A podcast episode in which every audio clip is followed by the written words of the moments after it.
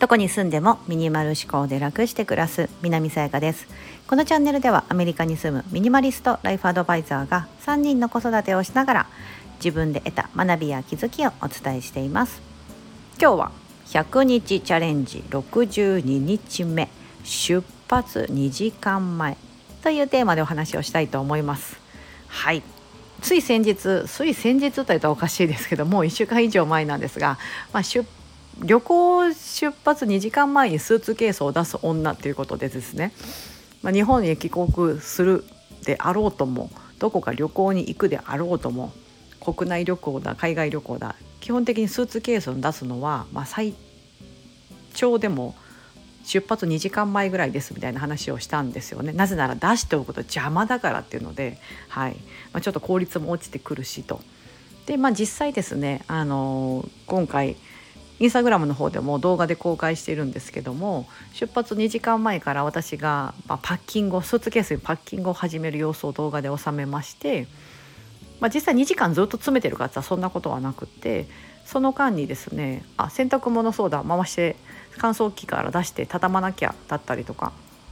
であちょっと2週間ぐらい長期で家開けるから植物にお水やっとこうだったりとか。あキッチン。あシンク汚かった。シンク掃除しとこうみたいな感じで。2時間の間でパッキングだけじゃなくて他のこともいろいろやるんですけども。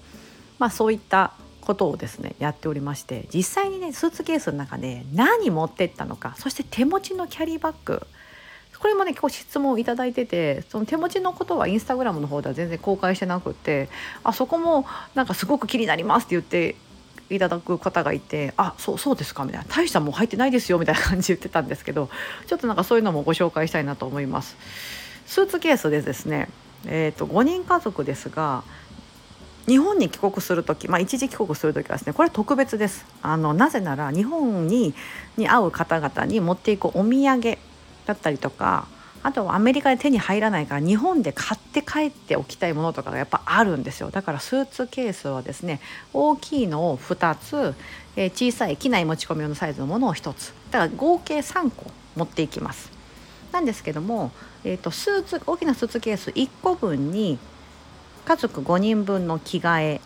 で夏だったら水着。そして洗面道具とか私のメイクポーチ。あと帽子とか。あと何入れたかな？なんかそういったものとかあともし遮光グッズがあったらもう1個で収めることができるんですけどあの遮光グッズっていうのは光を遮るってことですねそれはあの時差ボケとかもね防止したりとか基本的に夜寝る時暗くして寝るタイプなので、うん、なのでそういったあのグッズちょっと持ち運ぶようにポータブルタイプのものを持ってるのでそういったのも入れつつ大体それでもスーツケース1個分でまとまるんです。だからもし国内旅行とか、ね、2泊3日とか1週間ぐらい旅行であれば全然スーツケース1個でね家族5人で行けるタイプなんですね。うん、でただ今回は日本に帰国っていうのがあるので2つ目のスーツケースにはお土産をですね たんまりと持って帰って、えーとまあ、出るっていう感じになります。はいだからそれでスーツケース2ついるんですね。でじゃああの3個目の手もあの機内持ち込みサイズの小さめのスーツケース何入れるんだなんですけどこれ空っぽでいきますほぼほぼ。で機内って寒いじゃないですか飛行機。でアメリカと日本の間飛行機乗ってる時間だけで14時間とか15時間ぐらいかかっちゃうんですよ。めっちゃ長いんですよ。2回寝てもまだつかないぐらいな感じなんですけど。なのでその時寒いので上着をうん、ちょっとさっと羽織れる上着をあの入れておいたりしますけどもうすっかすかの状態で帰ります。うん、でそんな感じで今日本に帰ってきてまして帰る時はあの、まあ、アメリカから日本に持ってくるお土産よりも日本で仕入れてアメリカに持って帰りたいものの方がやっぱ多いんですよね。それはその子どもたちのなんかあのものもそうですしあの代表的な例で言いますとアメリカに持って帰りたいものですよ、えー、子供用のコンパクトな歯ブラシ。意外でしょ？ないんですよ。それを絶対毎年買って帰るのもそうですしあとは今回は味噌菌って言ってヒカキンさん YouTuber のヒカキンさんが出した プロデュースして出したカップ麺が子供たち食べたいと言っててでもこんなに入手困難だと思わなかったんですけどうちの母がですねなんかちょっとすぐこう近くのあのセブンイレブンでゲットしたよってことで多分こっちで食べるのもそうですけど多分少し持って帰れたりするんでそういった、まあ、ちょっと貴重なカップ麺を買って帰ったりあとは今回子供たちの眼鏡を日本でちょっとお兄ちゃんお姉ちゃんがね目が白く下がってきちゃったんでそれを買ったのとあとスニーカーだったりとかスニーカーはもう履いてきたやつをこっちで捨てて新しく買ったものを履いて帰るっていう感じのスタイルです。うん、服とかも全部そうですかね、うん、服とか下着とかも、まあ、日本で買った方が安いしなみたいなユニクロで日本だと結構買ったりするんですけど US で買うよりもアメリカの方があごめんなさい日本の方が安いのでそう、まあ、どうせ帰るしだったら着てきたものをもうボロボロだから捨てて買ったあの買ったもの着て帰ってくるみたいな靴とかねその身につけるものは結構そういうのが多いですね。そういうのがあったりあとは日本でしか手に入らないあシャンプーとかかなうんアメリカでねなんかねほんとまだいいシャンプー出会ってなくて日本で買ったシャンプーとかまあどうせボトル1個と替えとかぐらいなんですけどちょろっと持って帰ったり気休め程度ですけどすぐなくなっちゃいますけどねそういう消耗品とかあって。そう結構ね消耗品系が多いかな。私なんか何買ったアマゾンで何買ったかっつったら日本のアマゾンでバススポンジあのお風呂場洗うバススポンジとか。ああと重要なのはあのだしですねおだしうん、日本のお出汁はアメリカで買うとものすごく高いのでお出汁をちょっと多めに買っ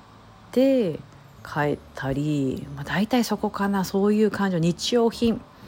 まあ、生活必需品みたいなものとかばかりなんですけどもそうそういったものですね。はい今回買っていきます。そしてそれをスーツケースに詰めて、まあ、帰りはまあまあほどほどに多分3つのスーツケースがいっぱい埋まるかなみたいな。あと、まあ、実家に帰ってきているのでおじいちゃんおばあちゃんに子供たちが買ってもらったおもちゃとか、うん、そういったものとかも含まれてくるので、はい、そういうふうにしてですね出発2時間前にですねスーツケースを出して多分今回帰る時も、まあ、先にお土産とかは先にですねあの自分が持って帰るもスーツケース詰めといて、まあ、家族の服とかねああいったものは多分直前に入れるかな。うん。この日本からですねアメリカに帰る時はですね早朝便とかが多くて朝7時とか8時に出発とかになるともう家出るのが4時5時とかになっちゃうんですよね。だからめっちゃ朝早くてそう。さ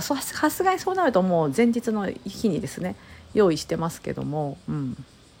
まあそんな感じで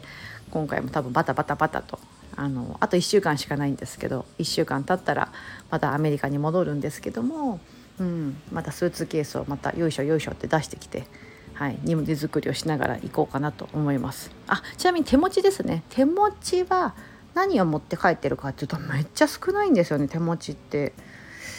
飛行機乗る時の手持ちって皆さん何持っていきます？私ね以前ねこれ一つポイントかなと思うんですけど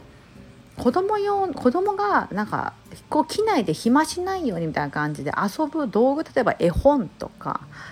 何かねそういう遊び道具みたいなのを以前は結構まあよなんかこう心配だから持ってってたんですけど実際じゃあ持ってってその絵本でどれぐらいの時間潰せるかって言ったらほんと数分だったとだった記憶があってで絵本とかって重いじゃないですか。うん、だからもうそれだったら持っていかなくていいやと。で長時間のフライトになるとやっぱりテレビがありますよね。その座席ごとに。そういうので賄えばいいやとか。あとはもうちょっと散歩ですね。おちびちゃんとかは歩きたいとかあるんであのちょっと通路のとこですね。狭いんですけど。トイレ行くふりしてこちょこちょこちょこって歩いてお散歩したりとか。こうシチュワーデスさんにちょっと声かけたりとかしてわーみたいな。風にして時間潰したりとか。うん、なんかそんな風にしてあんまりなんかこう心配だから持っていくってものをものすごくなくしたかな。子供のものはそうですね特に。あとタオルとかも何枚も持ってっても結局1枚しか使わないってことになりますしなんかほんと必要最低限です。タオルもティッシュとかも。あとなんだ？まあ貴重品ですよね。基本カバンの中に手持ちで持っていくって言ったら貴重品。であと私はさうちびちゃんまだおむつしてるからおむつとかウェットティッシュとかそういうなものは持っていきますがあと着替えかおちびちゃんの着替えだけは一応持っていきますけどお兄ちゃんお姉ちゃんの分はわざわざ着替えなんてね持っていかないですしうん、なんかお兄ちゃんお姉ちゃんとか本当自分たちの携帯とかお姉ちゃんは携帯持ってるんであとゲームスイッチを持っていかせてなんかあのお菓子とかなんか他のお絵かきセットとかは持っていかないですね。うん持っていかずに行けます。たまになんか機内で配られたりもしますよね。なんかそういう塗り絵セットみたいなとか、うん、配られたりとかするのでそういったのを使ったりできますし、まあ、最悪紙と鉛筆ぐらいだったらあの機内で言えば貸してもらったりできるじゃないですか。うん、なんかそういう風にしてね本当なんかこれが心配だとかこの時間がみたいな感じでやっていくと物は増える一方ですけど意外と使わないんですよね。食べるものもそうで、うん、これ機内で食べるかもと思って持ってっても結局機内食が出たりしてそう食べないんですよね。で機内食も残るみたいな、うん。ね、だって動かないからお腹空かないじゃないですか。そう。なんかなんかいるかもっていうものって基本いらないなと思って持っていくものを減らしていただくといいんじゃないかなと思います。はい。ね、だから手持ちもなんかねご紹介するほどでもなくてなんかねうーんみたいな 感じになってます。まあ、今日はそんな感じで100日チャレンジというか、まあ、日本に帰ってきてこれすいませんちょっとあ、あのー、スタイフであ62日目が抜けていると思ったので、あのー、収録としてちょっと収めておきたいなと思ってまして、はい、100日チャレンジ62日目。出発2時間前というテーマでですね、はい、今回もあの日本に滞在して1週間経ってますけどもあと1週間やりたいことをやりそして来週の8月19日土曜日東京池袋にて私が講師を務めます無料セミナーが開催されます。皆様お申し込みいただけたでしょうか？現地にお越しいただけない方はあのアーカイブ視聴。でどこの国からでもあのお申し込み可能ですので、はい、あの URL を貼っておりますのでぜひよかったらお申し込みいただければと思います。セミナーのテーマは片付けられない自分に終止符を物を手放す方法10選。でございます。片付けられないのはなぜか。結論は物が多いからです。物がなければ片付けるものがなければ物が少なければ誰もスキルなんていらないんですよね。そう。片付けられないと思っていろいろ収納グッズを買ってみたりとかああだこうだとやってみたとしてもうまくいかないのはそれはもうその通りで、うん、そうなんです。収める場所。なんかそういったことよりもですね何か物を手放してですねどんどんどんどん本当に必要なものだけっていうのは意外と限られたものですのでそれをじゃあどうやって手放していけばいいのかということを私の方から10通りの方法でお伝えします。何か一つでも皆さんに必ず実践いただける内容があるはずですので是非お見逃しなく。ここまでお聴きいただき本当にありがとうございます。今日も皆様にとって素敵な一日になりますように。